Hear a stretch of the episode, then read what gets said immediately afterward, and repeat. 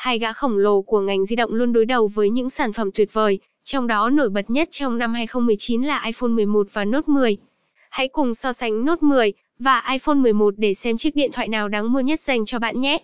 Thiết kế Trong khi iPhone 11 không có nhiều điểm khác biệt so với thế hệ trước ngoài cụm camera sau, thì Galaxy Note 10 lại mang đến một làn gió hoàn toàn mới.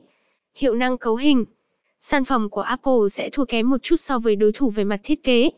Nhưng hiệu suất là điểm mạnh của thiết bị này. Camera Cả hai sản phẩm cao cấp này đã không làm người hâm mộ của họ thất vọng khi cả hai đều thực hiện nhiều cải tiến cho cụm camera chính. Dung lượng pin Khoảng thời gian này, Apple cũng đã trang bị rất nhiều phụ kiện điện thoại mới cho iPhone 11, như là sạc nhanh 18W tiên tiến hiện đại thách đấu với bộ sạc 25W của Samsung Note 10 Plus và chức năng sạc ngược không dây mới. Các tiện ích được tích hợp. Tóm lại, ở mỗi chiếc điện thoại này đều có những ưu điểm và khuyết điểm đáng kể. Tuy nhiên, hai chiếc điện thoại này vẫn được xem là những chiếc điện thoại nên mua của năm 2022. Với bài viết so sánh Note 10 và iPhone 11 trên đây, Digiphone hy vọng có thể giúp bạn có cái nhìn bao quát về hai chiếc điện thoại này và có thể đưa ra lựa chọn tốt nhất về việc mua chiếc điện thoại ưng ý.